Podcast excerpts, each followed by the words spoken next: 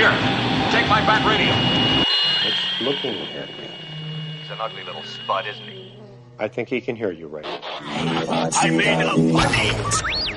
That little droid did it. Welcome to the caveman. And I'll form the head.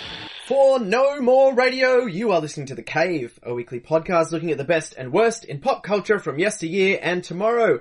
Hello to you wherever and whenever you are in the world. My name is Shane Adamczak, and with me as always is the Hall to my Oates, the Simon to my Garfunkel, and the Sonny to my Cher, Mr. Paul Grabovac. Hello! You know what I think? I think if it has pockets, then they're not just pajamas. You know, you can wear them outside. That's what I think. What?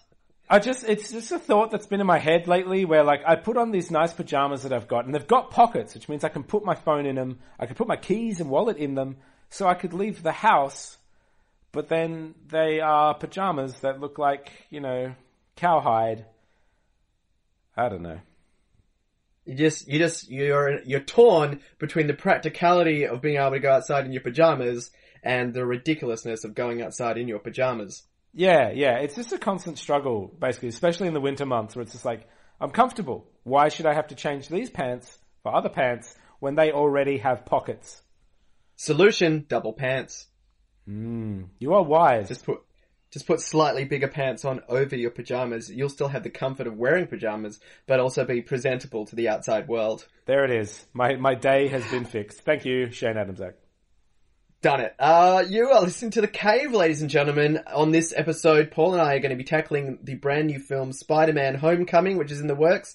We're going to have an update of Pokemon Go. We're going to get some more questions from you guys out there in the internet land. We're going to do adult toy collecting, chat about that, do a little bit of an uh, tattoo update with Mr. Paul Grabovac, and we're going to be chatting to my friend St John Cowcher about his top five modern board games.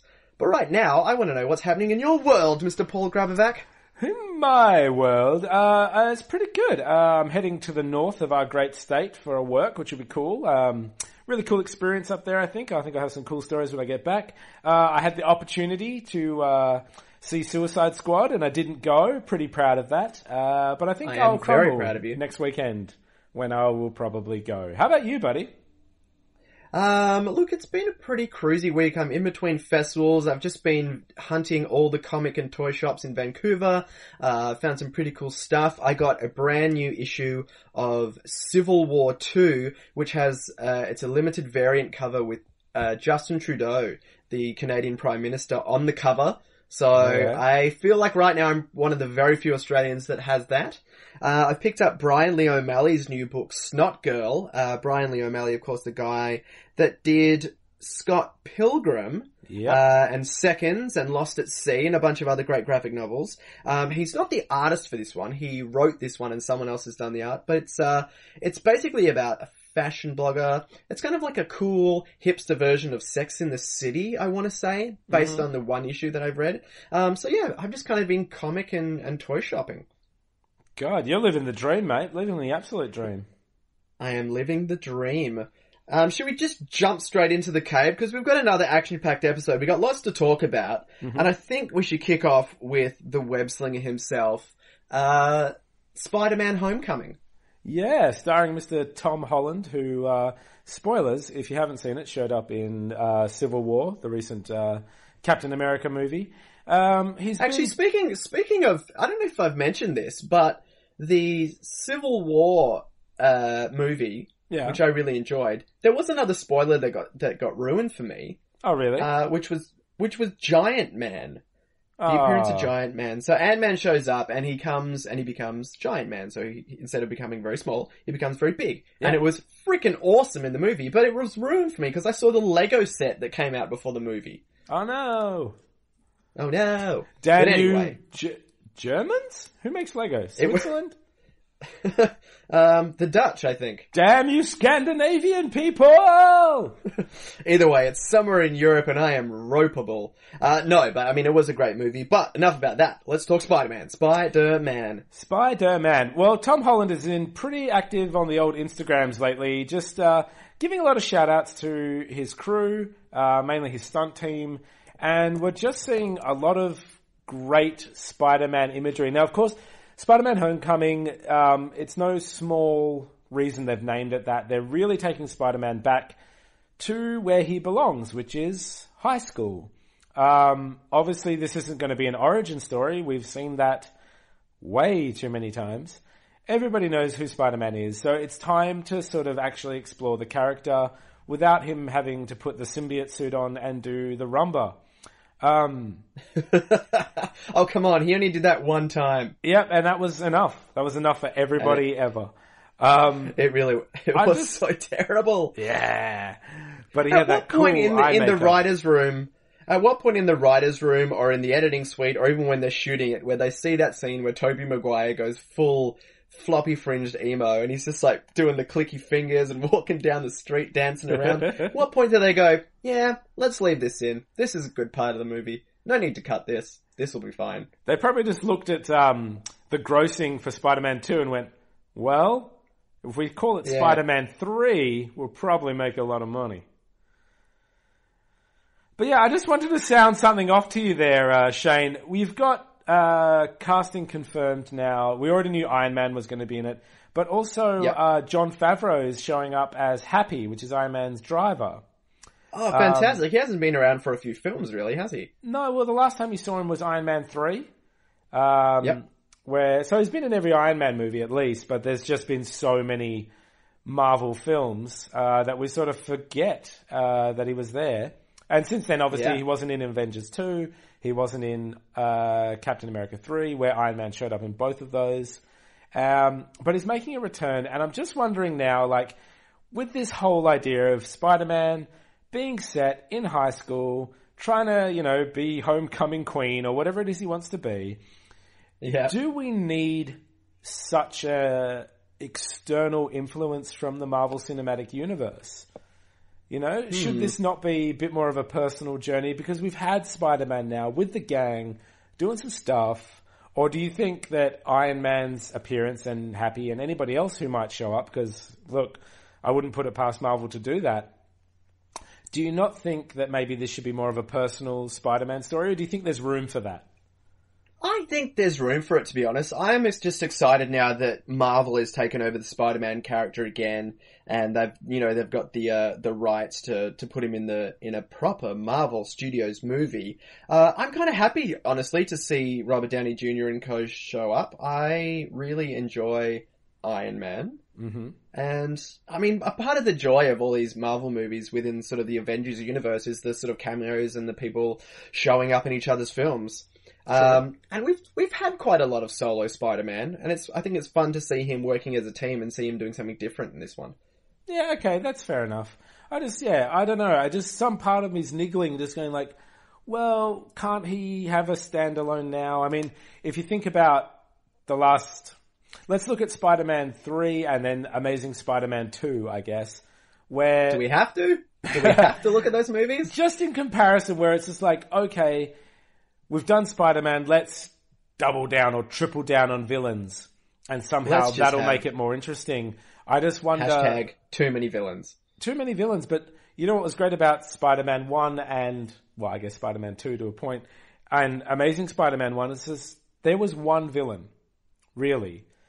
And that's where most superhero movies and superhero comic stories are at their core at their best because there will be one villain that represents, you know, the foil to that character and just like, here's Yeah, the sure. anti or antithesis of this hero and he has to combat that and there's always, you know, a parallel moral quandary that he'll be suffering or she, he or she will be suffering throughout the narrative and it's like, do we need all these other influences? What, what is Yeah, a Tony really going to offer to help, you know, Spider-Man through this? Because, I mean, Tony's like the trump card, right? I mean, it's like if Spider-Man can't handle, bring the guy that has guns coming out of every orifice. Yeah, I mean, we don't, I mean, at this point, we don't know how big of a role he's going to have. It might even just be a short cameo where it's like, kind of like Bond visiting Q, you know, and it's just uh, Spider-Man getting some sweet upgrades and some sweet, sweet gadgets. Yeah, like a gun. that's for what I'm hoping wrist. for. I'm definitely excited to see Michael Keaton, though, as the Vulture in this film. Oh yeah, I mean, it's just been his evolution from bat to bird to like bird of prey. And um, Perth actress as well from our hometown, Angourie Rice, has been uh, named amongst the cast. She doesn't have a role as yet, but that's I mean, I'm very, sure she does. exciting. I'm sure she's been cast into a role, Shane. oh I yeah, think- I don't just think haven't announced cast people yet. like she's in it. What's she doing? Uh, I don't know. Great. Um, sticking with Marvel news though, uh, one thing that happened today is they announced that in the next season of Agents of S.H.I.E.L.D., we're going to see Ghost Rider. oh yeah, that's going to be dope. I think Yeah, I'm pretty uh, excited about that. what they've done with Punisher uh, in the Marvel Daredevil series, I think they're going to do with Ghost Rider because Ghost Rider and Nicolas Cage just don't work on screen anymore. So maybe it's time for the small screen. Yeah, I think it's going to be, um, I think it's going to be pretty cool. I mean, I don't know much about it other than it's not the traditional, uh, Johnny Blaze version of Ghost Rider. It's the Roberto Reyes version, who's the more modern incarnation of Ghost Rider. Got to give Um, the kids what they want, which is modern technology, and that extends Yes. to ghost riding. Do you remember that show Ghost Writer that used to be on the ABC? Yeah, it was great. There was a ghost and it would literally just write things, right? And then help kids solve crimes. Is that what happened? I don't really remember. I think that's the crux of most TV shows in the 80s. It Solving was- crimes. just solving crimes. Yeah, yeah, yeah, sure. Um, alright, well, let's, let's move on from Spider-Man to another, um, something that's been kicking around for a while and we've been huge fans of it. Should we do a Pokemon Go update, Paul? Sure thing, buddy. Haha. The uh, app itself has had a uh, buddy system attached to it. Now, I thought when I when I first heard about this, it meant, oh, great, I can team up with say you, and you and I could be buddies on the screen together and go out and catch Pokemon. It's not that, but it's the next best thing where you can get one of your Pokemon that you own to be on the map with you and follow you around. Uh, it's kind of like Pokemon Yellow, where you know you could have Pikachu out all the time. Um, it's this cool system. They get extra XP, you get extra XP, and it's nice just to have a little Poke Buddy with you while you're walking around. Yeah, it's a pretty good idea. Like that, you basically choose one companion, and as you go, they build up that Pokemon's candy. So if you've got a Pikachu that's like level forty-three or whatever my stupid one is, uh, you'll eventually be able to get enough candy to evolve it and power it up and get it get it going. Um, so they haven't unleashed the update yet, but it is scheduled to be within the next update. So it could be any day now. Hopefully, hopefully within the next week or two. What I really want is to have my magic Magikarp as my buddy because you need like 400 of those candies. But I'm just really hoping the animation is just like this literal fish out of water going, help, uh, uh, uh, while it walks with me. It's going to be great. You're just dragging it along with a rope. Yeah, because I am a cruel taskmaster. You horrible man. Yeah. Yeah. I haven't decided what I'll take with me yet. I've got a, I've got a few uh, Eevees that I've evolved into some, uh, some cool things that I might drag along with me. Did you do that cool trick where you can uh, rename them and then they will turn into the one that you want? Does that I make sense? did. Uh, someone told me about that. I wanted to up, uh, up, upgrade it. No, I wanted to evolve it into a fire one, so I called it Pyro, Yeah. and it totally worked. So I do have one kicking around called Hydro, which hopefully will become a water one. Nice. For those of you that don't know, uh, it's from season one, I think, of Pokemon, where Ash had to fight the Eevee brothers, who had uh, an electric, a water, and a fire type. Eevee, let your balls hang down. Pokeballs. Um, and if you rename your Eevee into the name of one of those brothers, it'll turn into their respective uh, type, whether it be fire, water, or electricity, which is pretty cool. Yes, I think so. Yeah, so moving on from uh, Pokemon, which is an app we're all playing with, I just thought I'd bring up a, a little topic of conversation with you, Shane, because I've been doing a massive clean out of my house lately. And uh, in this house, as you well know, are many like figurines and games and plush toys and and and like used uh, tissues full of tears. Um, Yep. And books and just everything, but like the thing I've probably got the most of are toys. And you know, Uh, at your place, sure, yeah. I've sort of not. I'm not throwing any of them out, ladies and gentlemen. The closest thing I'm getting You to better not. out, the closest thing I'm getting to throw out are the few toys that are going off to the Good Samaritans, the Red Cross service, and that. You know, giving them a second life with someone else who's probably going to have a better time with them. Um, but it got me thinking But what, about what the if they last. go to what if they go to Sid from Toy Story? That's okay. I, I give them all a big kiss and I'll explain to them what's going on, and then I'll play that song from Toy Story 2. When she used to love me, and then we'll cry, and it'll be great.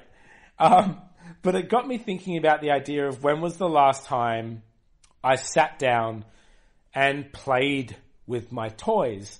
And Oh, wow. look, I've got nep- nephews and nieces, and I play with their toys all the time. And when they come over, we play. But that doesn't count. I mean, when was the last time I was like, ah, these guys are cool. I'm going to make them fight. And Batman's going to show up, and then and then the Ninja Turtles going to show up in the balloon, and it's going to be awesome. Um, and it's honestly been a long time, like years worth of time. The closest thing I can think of is um, I have these. Remember Serenity, that great short-lived Joss Whedon series? Of course, um, where the pilot Wash has all these dinosaurs on his dashboard. And one of the most famous scenes from that entire series is when he has these two dinosaurs and he, he sort of narrates them looking over this land. There's like a, a Brontosaurus and a, and a T-Rex. Uh-huh. Now, I got given those uh, a couple of years ago as a toy, uh, as toys, as a gift. Um, Very cool. And, and they speak, and they actually say those lines of dialogue. And I used to have like a late night ritual just before I'd go to bed where I would run through that dialogue with them. And that was the closest thing I got to playing, but I haven't played with my toys in years. And it's disappointing. And I just wonder how many of us out there are still legitimately playing with our toys. What about you, Shane? When was the last time you got down on the floor and had some fun? Hmm. I've for sure played with like same as you, like with my little cousins and my you know my nephew's toys. The last time I like played with toys, I think honestly, the last toy before I sort of stopped having toys as a kid, there was a big gap, as I've said before, and then I became sort of an adult collector. Yeah. The last thing I remember playing with as kids was probably like the first wave of Power Rangers, and even then I felt like kind of too old for it. Wow. Like I was probably oh, maybe like eleven or twelve by that stage. Mm-hmm. Um, but yeah, I mean, these days when I when I buy toys, they're very much just for display, to, and they go behind glass cabinets or they go up on a shelf and they look very nice. And the children must never touch them, Paul. The Oh. children must never touch them. You're the worst. Open all the Um, toys, but take I- him out of the box, set him on fire. No, but I do, I do have a little nephew now. He's, uh, he's still very young, but I do plan on having a toy box at my place with playable toys, uh, which will just, you know, any, any excuse for me to buy more toys really is always, uh, welcome in my Oh life. yeah, without a doubt. I mean, displaying toys is like, I guess our generation's version of, uh, I don't know, putting like fancy, uh, booze bottles in cabinets and showing them off to your friends and stuff. Yeah, or having like a display of, display of spoons or something on the wall. Ah, love a good spoon. Let me tell you. Yeah.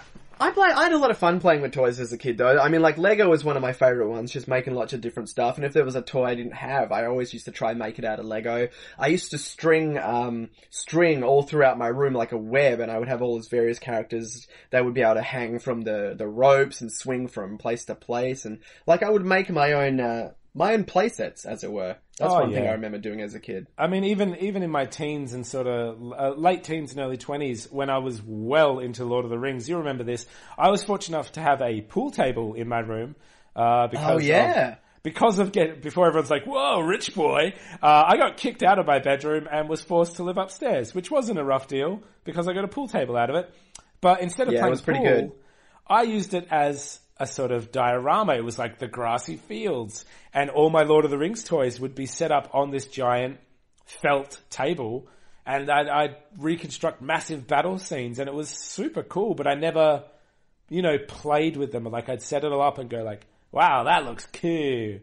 Yeah, your Lord of the Rings display was pretty impressive, and that pool table was chock a block, and Yeah. it was awesome to look at. But it was annoying because we never got to play goddamn pool anymore when we went to your house. I'm really sorry. If it makes you feel any better, we can play pool when you come back. I guess, I guess we can. I mean, for the, by the same token, we could have just gone to a bar or something like the grown ass men that we were. Uh, no. I mean, I like that you're using past tense there. Um, Well, we, we were grown ups at the time. We We're not grown up men we- anymore. Um, but No, uh, I, we're I guess past. We're past that. yeah, we're beyond that now. We can we can do a podcast while we're playing pool and call it the Pool Cast. It sounds pretty bad. I don't want to do it. That's it. I'm out. I'm done. I just reached my peak again. was that was that your peak? Damn, son. Yeah. What's up, You gotta, ladies? you gotta, you gotta, you gotta aim higher. Um, hey, let's take a quick break and let's listen to an interview I did with St John Cowcher, who's my uh, castmate in The Ballad of Frank Allen, which is currently touring around Canada. Um, and we were talking board games. We brought a lot of board games with us. We've been playing um, Catan, we've been playing Zombie Dice, we've been playing Ninja Dice, and I sat down with him while we were in Whistler to talk about his top five modern day board games. Okay, well, I feel I feel like board games are going through a bit of a renaissance at the moment. So I've got a top five here uh, in no real particular order. Um, so uh, I'm going to kick off with one of my favorite favorite games that I've been playing a lot of recently. It's called uh, Ticket to Ride. So let's call number one Ticket to Ride. Um, Ticket to Ride is one that I also really like, but it's got such a daggy premise, it's hard to convince anyone it's cool. So this is your chance to pitch Ticket to Ride. Okay, so uh, the Ticket to Ride is a game about building trains across a continent. Which doesn't sound cool, but it's such a good game! Yeah, it's super super fun. Um, it's it's competitive, but not in a sort of like very not in an antagonistic way. I don't think. Um, you basically draw cards of particular colors, and you have to try and match uh, types of colors together to then build links of railway across either uh, Europe or America, or there's maps for Asia and and parts of Scandinavia as well. Um, I played it with a lot of my friends, and it's it's really really fun. It's sort of it's gentle. You can sort of uh, you know screw other people over, but it's you're sort of playing your own game to a degree with a peripheral awareness of other players at the same time as you try and vie for the best train line across various continents. Again, it doesn't sound cool, but I promise you, Ticket to Ride is really, really awesome. Uh, alright, let's move on. What's your number four top five games list? Uh, okay, I'm going to go with Pandemic. Ah. Um, Pandemic is a uh, cooperative game, um, which is sort of a nice, nice reprieve if you've been playing a bunch of really up in your face competitive games. Especially with, if you're with a group of friends that are starting to get a little bit nasty towards each other, a little bit sarky maybe, and a little bit upset. This is a game where you gotta play as a team. Yeah, so each of you, um, each of you draws a, a particular role, uh, and the premise of the game is that there's been a, a, an outbreak of diseases across the world, and as a team, you have to sort of try and tr- travel across the world curing diseases, um, but you only have a limit, limited number of actions. Each player has a limited number of actions to try and achieve this. So working together, you're trying to find a cure for the di- disease and also contain the disease as it has outbreaks that spread across the world. It's one of those games that's really easy to lose and very hard to win. It's basically you as a bunch of players versus the game, and if you fail, you just die from a bunch of full-blown butt disease. Yeah, there's so many different ways you can lose the game. You can run out of cards, or the disease could have multiple outbreaks, or yeah, basically you, you, you lose real hard. it's a real shame. Yeah, so that one's a great one to check out as well. Number three on the list. Uh, number three, I'm going to go with another gentle game um, that I, I really, really love. It's got beautiful, beautiful artwork. It's called Dixit. Um, D-I-X-I-T. Uh, slightly funny name, uh, but very fun game. Um, and there's lots of different versions that are out now. Uh, I only have version, well, edition, of the first edition, which has really nice artwork, but the artwork has improved leaps and bounds. The premise of the game basically is you, you play, uh, alternating as a storyteller and you basically have a, a hand of five cards with different artwork on. All of you have a hand of five cards and the storyteller chooses a card and chooses an, an associated, um, uh, phrase or, or word or, or sentence that, that that person associates with that card. So, so for example, there might be a card that has like beautiful artwork and it's got a picture of a snail in a garden on it, and you've basically kind of come up with a, a little caption for it for that card. Yeah, and you could say, you know, like uh, silver silver trail or something like that. Or you could go like home away from home if you want to make it a bit more cryptic. Yeah, exactly. And then you place the card face down. All the other people around the table choose a card that they think sort of is similar to that, and they place their cards face down. They get shuffled up and then flipped over, and the players have to try and choose which card they think was the storyteller's card. And if everyone chooses the storyteller's card, then the storyteller doesn't get any points. But if there's a nice spread of choices, then people get points associated. Yeah. It's a fine balance between giving a clue that will point people in the right direction without making it too cryptic, depending on how you want to play the game. And plus, it's a beautiful, beautiful artwork as well. You got to use your brain. That's why I like that game. Yeah, it's a, it's an empathy game. It's uh, there's a lot of sort of trying to figure out what the other person is doing and thinking and trying to get into someone's brain, which uh, you know can be worrisome sometimes. Indeed. All right, let's keep chugging ahead to number two. Number two, I'm gonna go with Star Fluxx. Um, which is a card game. Uh, the game uh, is really simple to begin with. It basically starts with you draw a card and you play a card. But then as the game goes on, it gets more and more complex. Um, and rules change. So the game is constantly in flux, which is why it has that name. Um, Star Fluxx is one of the additions of the game. There's lots of different themed types of the game. Um, I myself have Monty Python Fluxx at home, which is really fun if you're a big Python head. Um, and I recently bought Batman Fluxx, Which is amazing! really really cool and all the artwork from the cards is based on the animated batman series so it looks beautiful. Um, so yeah but uh, out of the fluxes i've played i'd say star fluxx is probably my favorite and i've played that the most. And it's just got a beautiful balance of um, of insanity and randomness but also a little bit of strategy as well. And it's quite a quick game to play It's a lot of fun and it can get out of hand and get really complex very quickly and then go back to being very simple again, hence the name Fluxx. Uh, yeah, so that's a good one. Make sure you check out all the different versions of Fluxx that are out there. Which brings us to the number one St John Cowcher board game on his list. What is it? i'm going to go with a classic i'm going to go with catan Woo! Yeah, one of my favorite games. Yeah, Settlers of Catan. I mean, it wasn't the, it wasn't the board game that brought me into board gaming uh, uh, um, in, in the last few years, but it's one that I've played the most, um, and it's just so fun. Um, uh, and we're playing a de- derivation of it today. In fact, we're going to be playing a two-player version of of Catan today with um, a card-based version as opposed to the board game version. Um, but Catan's just super fun. You can play uh, up to four players, or with the expansion, five and six players. And the premise is, is that you're a, you're a, a people settling an island, the island of Catan, and you have to vie for resources and try and build settlements and things, uh, and then trade those resources with each other so you can try and get points. There's a lot of like, hey, I've got some sheep, who's got some wood? I've got some bricks, who's got some wheat? There's a lot of that going on. So much of that, so much of that, and um, nobody ever wants sheep. Let's be honest. Nobody ever wants a goddamn sheep. Take them out of the game, give us something better. Pretty much. Uh, in other versions of the game, there's again a lot of expansions for this. There's various other resources and luxury types of resources and gold, which can be used for anything. So, um, and sheep actually become valuable in seafarers, I think, because you, you can use them to um to build sails and things like that. So they finally become good for something. Um, that is a pretty fantastic list. Make sure you check out uh, all those games at your local games uh, place. Go to a board game cafe and have a go and see if you like them. Yeah, yeah, yeah. We were hanging out at a really cool um, board game cafe in Edmonton called Hexagon, which was super, super fun. Lots of great coffee and then a massive collection of board games that you could play for two fifty an hour, which was great. Pretty awesome. All right, well, I'm pretty keen to get into this one. St John Cowcher, thanks for your awesome top five board games list. Thanks very much for having me. Have a good one. Peace.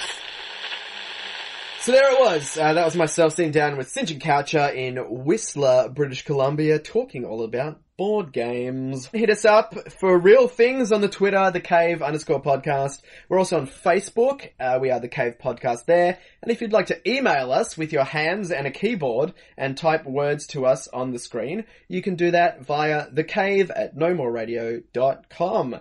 Uh, which is what some of these people did when they sent in some questions, Paul. We have questions. Oh no, the outside world. Yes. Uh, so St John, actually, who you just heard from, asked us the following. Which actor or actress has done the best slash most faithful representation of a superhero in a comic book movie? Either the best or a top five best actors or actresses. So basically, who do who do we think's done the best job in a comic book movie? Uh, well, the easiest one is got to be Ryan Reynolds with his Deadpool. Just knocked it right out the oh, park. absolutely, hundred percent. He was born to play that role. Yeah, yeah. Um, the only other two that came to mind uh, were Ben Affleck's Batman. I, I legitimately thought his Batman, I don't know about his Bruce Wayne, but his Batman was bang on. Like that was brilliant. Yeah, I also had Batfleck on my list. I think he's done one of the best, like most faithful adaptations of, of Batman on screen. Um, second only to Michael Keaton, as far as I'm concerned. Yep, I'll agree with that. Because Keaton had, what he had was the amazing balance of the dark, threatening Batman character, but also the the strange eclectic mix with Bruce Wayne, where he was able to pull off that sort of uh, hoity-toity rich millionaire thing, but also kind of lose his shit now and then as Bruce Wayne, and you know be the irresponsible playboy when he needed to be as well. Yeah, yeah, and plus, you know, th- that is largely due to the writers of that film. I mean, he was a, a fantastic performer, but um, that to me was the best written Batman film as well. Um, whereas Batfleck was just given the right tools to exist in the world. But Michael Keaton, yeah, Yeah. he really did make it his own. It was great. Uh, Charlie Cox from Daredevil, who plays the, the lead character Matt Murdock slash Daredevil in that Netflix series, I for sure would put on this list. Um, that's been one of my favorite adaptations of one of my favorite comic books. Yeah, and while we're talking about Ben Affleck, he is the worst Daredevil ever. Yeah, he absolutely was. Uh, in the same way that the Green Lantern uh, was not great, but I don't blame Ryan Reynolds. I blame a lot of other things. Um, I would actually put James Marsden as Cyclops on this list as well. Um, yeah. in that I don't really like Cyclops is not one of my favorite X Men. I don't think he's particularly exciting. He's a bit of a sourpuss and a bit of a killjoy and a bit of a sort of a, suck up at times. Uh, but James Marsden did that to a T in the films. In that I didn't really like Cyclops in the films either, but he was done quite well and quite faithfully to you know the comics and especially the sort of '90s cartoon version of him as well. Yeah, I'll go with that. Absolutely. He was, I, I, he completely slipped my mind, but he is a perfect dork. That is Cyclops. Yes. As you know, as far as you know, him being a teacher's pet, and as far as the live action movies of the X Men go, I think he probably was the standout, like most faithful to the original uh, source material. Yep. Absolutely. Uh, I've I've put Tom Holland as Spider Man on my list. I mean, we've seen you know maybe the all up, maybe ten minutes of him, but so far my favorite Spider Man. Yeah, alright. I mean, I'll, I'll agree so far, but yeah, 10 minutes isn't much to go on. Yep. So based on that, uh, I mean, even a- Andrew Garfield and Tobey Maguire, I really liked as Spider-Man. Tobey uh, Maguire, I thought, sort of embodied both roles up until about Spider-Man 3 quite well. And then, although I didn't really like the Amazing Spider-Man films, I thought Andrew Garfield did a really spectacular job as Spider-Man. Yeah, as Spider-Man. I don't think you know Peter Parker as much, but as Spider-Man, absolutely. Uh, and then the final one that I had on my list, which was one of the big ones, which was Christopher Reeve's Superman. I I was thinking that as I was talking about Ben uh, Ben Affleck, I was like, well, what about Superman? Yeah, he was the perfect home.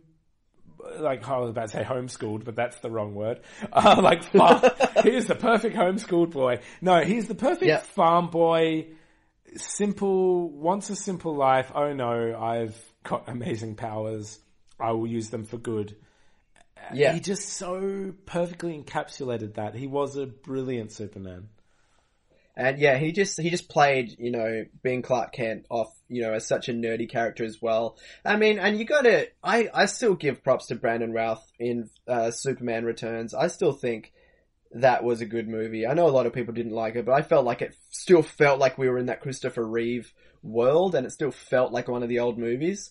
And then they just went with Man of Steel. They just went in a whole different direction, which I just you know, I've talked about it many times on the podcast, just didn't care for it at all. The Dark Superman, like he's supposed to be the, you know, the all-American Boy Scout, not a brooding emo kid. Yeah, he's he's the hero that everyone aspires to be, and that's why Batman has this distrust. That's why everyone's just like, oh, how do we how do we aspire to be this paradigm of of virtue and, and heroism? You know, kind of like Captain America, but um, yeah, they they really dropped the ball on that one. Yeah, and I'm, uh, look, I'm sure there's lots we're missing, but please, if you guys have a favorite one as well, we want to hear from you guys. So hit us up on the Twitter, especially the cave underscore podcast, and let us know what your favorite actor or actress that uh, has portrayed a comic book character. Uh, Wonder Woman as well. I mean, as much as we rag on Batman versus Superman, Wonder Woman was done very, very well, and I'm excited to see where she goes from there. Yeah, yeah. Well, we'll see how it happens. I mean, the trailer looks awesome, so here's hoping. Uh, should we move on to our next question? Mm-hmm. Uh, our good friend Shiv, who uh, used to hang out with us before he went back to where does he live now, Paul? Singapore. Uh, yeah, he lives in a real small house. Uh, it's so small, actually, his arms and legs protrude from the windows and doors. Um, Wow. And his head fits through the chimney in uh, in a little uh, uh, island uh, where there's only one tree, uh, but lots of shrubs. It's really strange. I have no reason not to believe you. He asks us, uh, I'd like to know your top five reasons not to become a vegetarian. Uh, Um, okay. Uh, uh, Iron, protein, uh, steak, energy, uh, bacon. bacon, bacon. Yeah, of course we said bacon. Yeah, uh, sausages, fried chicken, uh, lamb shanks, Mhm. or just a whole lamb on the spit. uh, roast pork. Yeah, I'd say my number five reason is, uh, hey, uh, don't listen to us. Follow your heart. Be a vegetarian if you want to. Oh yeah, absolutely. If you want to, that that's just my reasons. I just like meat too much. Uh, do whatever you want. Yeah, Just have make sure you have a balanced diet Yeah. and don't become anemic. that's how that works. sad.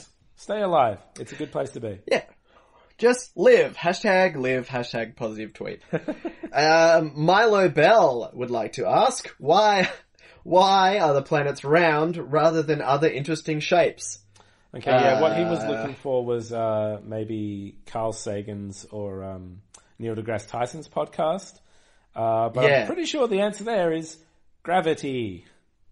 Gravity. Yeah, ask Bill Nye the science guy. He'll know. Oh, But yeah, who, by uh, the way, has a Netflix series coming up uh, where it's like a, just a talk show with Bill Nye.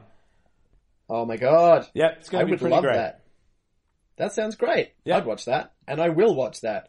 um, so yeah, Gravity is our short answer. Uh, if you want to know more, hit up Dr. Karl. Mm-hmm. Uh, Dr. Karl at Triple J. Um, okay, we've got a few more. We've got enough time to get through all of these, I think. Would you want a VR version of your favorite video game, Paul? That's from Christian Barrett on Facebook. I'd like to play a video game, my favorite video game, which is Super Mario 64, ladies and gentlemen. Uh, I'd like Sure. to play that in VR, but I don't want to be like in first person. I want to be, you know, I want to have my headset on. I want to have my headphones on. I want to be completely shut off from the outside world. So all I can see is that game and sort of feel like I'm watching nothing but that. But I don't want to be. I don't want to be in first person as Mario going, wah, wah, doing triple jumps because I'll throw up. You know? Sure, okay. I mean, I've tried a bunch of games uh, recently on the HTC Vive, Mm-hmm. which is the virtual reality thing where you have the helmet, but you also have two hand controllers. Uh, and it, I love the Oculus Rift as well, but this really does take it to the next level. And I tried a demo of a Star Wars game where you actually got to hold a lightsaber. It was a very short demo, but it was pretty awesome. Um, so I mean, a game like The Force Unleashed, which I really enjoyed, uh, would be a real blast to play in VR. Um, There's I mean, someone who's like car, just released. car racing games. Sorry. I was just saying, like things like car racing. Like, it'd be great to go back old school and do Daytona USA or something in in proper VR. Yeah, like a static, a static position, I'm okay with. But like, if I'm running and jumping over walls, like I wouldn't want to play like Assassin's Creed in first person because again, I just really feel like I'm going to be throwing up. Um, Yeah, well, I mean, it's it's a lot of things. There's a lot of um things that they've built into a lot of systems now, where you have obviously limited space where you can move in the actual room. So Mm. you sort of have a a cage around you, as it were, of where the VR starts and stops. Yeah. But you can of, often, especially with the Vive, point the controller and it'll jump you forward to the place where you want to go. Yeah. I, I mean, like a game like Doom or Assassin's Creed, like any kind of first person shooter or exploration game would be a lot of fun. And I'm really keen to see where they go Yeah. with the Vive. I think in a few years they're this going to the figure future. it out. Initially, anyone who sort of adopts this technology early eh, are going to be the pioneers that sort of go, right, this works, this doesn't. And I think in a few years we'll know what's going on. But I just don't see the benefit of trying to fight the inertia that your brain has, where it's like, oh, it looks and feels like we're moving inside my head, but your body isn't doing any of that, and there's that constant to and fro that your body has. So where like I think a driving game or like there's going to be a Battlefront, Star Wars Battlefront, uh, Tie Fighter versus X-wing coming out uh, when the PlayStation VR hits. That'll be cool. But yeah, I'm really hesitant about the idea of taking on a first person perspective and, like you say, moving around, shooting and, and running and jumping. Well, if you get a chance, try the Vive because I think I think it'll change your mind, and I think you'll really like it. Because I I've only had a quick go, a quick uh, you know I've had I've tried it twice now in two different places, and both times I walked away going that was pretty amazing. There was even one where it's basically all I was doing was just standing. Uh, uh, on a cliffside, and it was just photorealistic all around me. And it was just it just mind boggling what what they can do. And considering this is the first version that's been available to the public of this system, and you know it's basically the demo version, amazing just to see where it's going to go from here when it's already quite amazing. Cool. Well, I pre-ordered a PlayStation VR, so as soon as I get it, I'll be the first to let you know and give you all here at the cave a bit of a review of what I thought about it. So yeah, I can't wait. Awesome. All right, we've got another question from Christian actually, and uh, we'll probably make this our last one before we move on. Uh, he wants to know, going back to Pokemon Go actually, which we were talking about before, why do so many people love Pokemon Go when the battle system sucks and the value of finding tra- and training Pokemon, i.e. playing the game at all, is reliant upon a good battle system? Hmm, I, I don't know if I 100% agree with that, to be honest. Um, I've done a bit of the battling and doing the gyms, but for me, the joy of Pokemon Go is really just getting out there in the world and it's the thrill of the hunt for me. I don't know about you, Paul. Uh, for me, I think it's all rooted in nostalgia. I mean, that's how like, Yeah. it started. Uh, its popularity. is like, hey, remember this thing? Like, I do remember this thing. Here it is, and it looks pretty. And you're like, it does look pretty. Look at all my Pokemon. So that's how it started, and I think a lot of people dropped off when they realized it wasn't a Pokemon game like all the Pokemon games they were used to. And Yeah. I think anyone who's left over now is still sort of going, well, it's it's not a Pokemon game, it's its own thing. It's not trying to be the next Pokemon game. It's it's it's running parallel too. It's like, well, you love Pokemon. Here's our version of a Pokemon augmented reality game. It's not a Pokemon game, it's a game with Pokemon in it. Yeah, and and there's games. Uh, I mean, Niantic, the company that make it, are constantly going to be upgrading this game. They've said they've got you know plans to release you know Gen two Pokemon later down the track. They've got the buddy system thing, which is coming up. You've got this new uh, training thing where they assess your Pokemon. I mean, they're going to be changing the game all the time, and hopefully, one of the things that'll eventually develop is a better battling system and the ability to just to battle your friends as well in Pokemon. But I mean, for me right now, I it, it is very much. It's, I just enjoy the hunt and just seeing one of those silhouetted Pokemons in my uh, little grid system there, and knowing that if I go for a bit of a walk, I'm going to get something new. Yeah. Love it.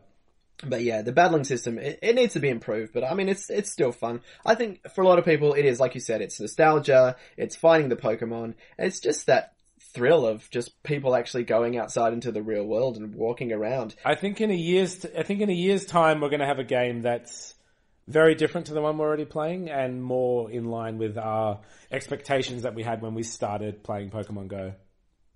Absolutely. I mean, and it, I think it, it's not going to be everything to all people at all times. And, uh, you know, the people that stick around, I think will, uh, I think there'll be a payoff. Yeah. All right. Well, thank you for all your questions, people out there. We do have more, but we'll get to them next week. If you have more, always hit us up on the Facebook, the Cave Podcast, uh, the Cave at nomoreradio.com, or on Twitter, which is the Cave underscore podcast. Hit us up. Send us your questions. Give us a challenge. Get us something to do. And speaking of challenges, hey, Paul. Oh yeah. You la- you last week had to do the very first, uh, the inaugural, the cave punishment challenge. uh, you had to do a penalty because you weren't able to fulfill your challenge. Uh, so what I asked you to do was I designed a tattoo for you, which I'll put up on the website and on the Twitter, which was a picture of a slot machine and underneath it said slut machine. And I needed you basically to debut that tattoo to your mother Yep. and bring the audio in for us this week. Hopefully that has happened because God forbid I don't want to have to punish you again. Uh, you'll be happy to know it did happen. Uh, I had my friend Anthony Russo. Shout out to Anthony Russo Design. Uh, he's a great artist uh, here in Perth. Um, he did the design for me one late night after a few too many whiskies. Put it on my forearm. Nice little slot machine. Said slot machine. Now, one caveat being my mother is away in Europe, so This, I this sent did her a picture of this that said, "Hey, I know you don't like tattoos, but I got another one." And Right. she didn't text me back.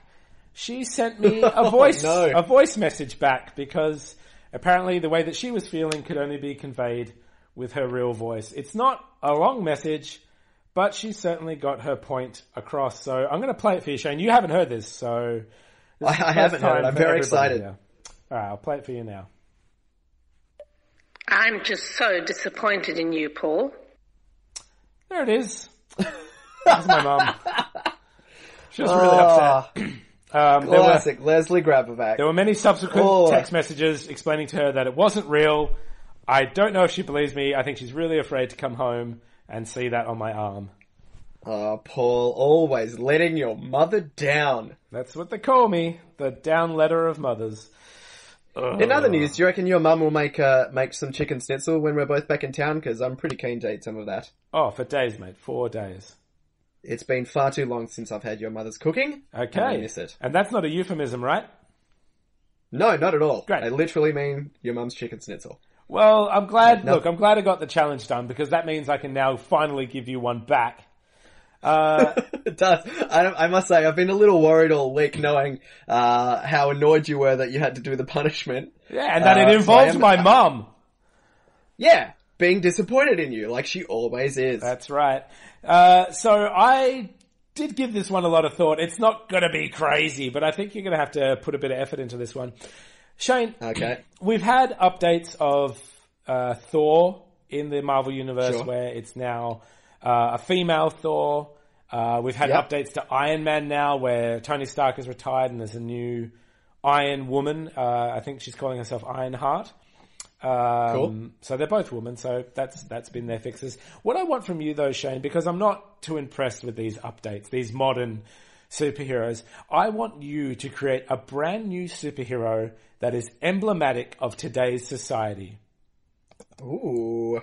Emblematic Yeah. of today's society. So someone that represents the sort of the core values and beliefs of today's people. Yeah, so if there hadn't been comic book heroes before, and we had to write one today that best represented today's society, here's a hero for today's world. What does he or she Okay. look like? What do they do? What are their powers? Where are they from? Give them their whole backstory. Okay, I love it. I've written down some notes, and uh, next week I will have a brand new superhero that is a hero for today's world that represents today's society and today's values. Could be a guy or a girl. Okay, I've got a lot to think about. I'll um, what I'll do is I'll I'll have an image, which of course we'll put up on the, uh, the Facebook and the Twitter, and I'll come in with a bit of a a character bio for you next week. Good. Shall we just have Oh, a quick boy. rapid fire, not Martin Sheen? Like real fast. Oh, let's do it before we, we before we close this episode. We got to film fill it all up with a little bit of not Martin Sheen. The only thing it being it cannot be Martin Sheen. Hit me, Paul. Alright, manila folders. Uh, my laptop. Alright, uh, Disney's Mulan. A pair of brand new socks. Uh, a, a cup full of children's tears.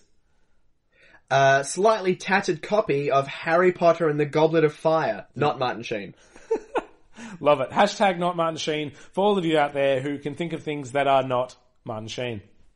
Look, if you really struggle with this segment, you guys, you're really not doing a good job. And also, why are you thinking about Martin Sheen so much? All you have to do is just not think about that, and you've nailed it. Hey Shane, don't think about a purple unicorn. Oh my god, it's the most beautiful purple unicorn I've ever seen. Ah, you failed. Damn it. Um, alright, Paul, we've gotta leave it there. It's been a pleasure chatting with you as always on The Cave. We'll be back next week. Remember, you can always subscribe to us as well. Uh, you can subscribe to us, you can download the episodes, you can also stream them. And you know what website you have to go to do that, Paul? No more radio.com. That is correct. You can also find us on iTunes, but the best way to find us is go to nomoreradio.com, where you can find all the episodes as well as a bunch of other awesome podcasts such as Deanne Smith's questionable at best. Uh, Deanne Smith sits down with one guest each week and nuts out the answer to one question. They have a long chat about it. It's very funny. It's very charming. You will love it. And on top of that, Deanne has got a brand new album out, uh, which you can get uh, from Google Play and iTunes. It's called Tell It to My Balls. Uh, and you can even go to nomoreradio.com right now. Go to her uh, page, which is called Questionable at Best, and you can actually get a free preview of the album, Paul. Love it. I'm heading there right now. Do it. I listened to it the other day. It's a lot of fun. It's sort of just like a great big best of live album of all Deanne Smith's great material. So make sure you check it out. Tell it to my balls on nomoreradio.com, Google Play and iTunes. I think we're going to leave it there. Make sure you check out other great podcasts like Confabulation, Edge of the City and Dirty Feet at nomoreradio.com. But until next week, my name is Shane Adamczak. I'm Paul Grabovac. Calabunga dudes! Ah, I didn't know we were going to do it. We could have done it together. Ready? One, two, three. Cowabunga. Oh, no time difference. Ah! Uh, see you next week, guys. Bye-bye. Bye.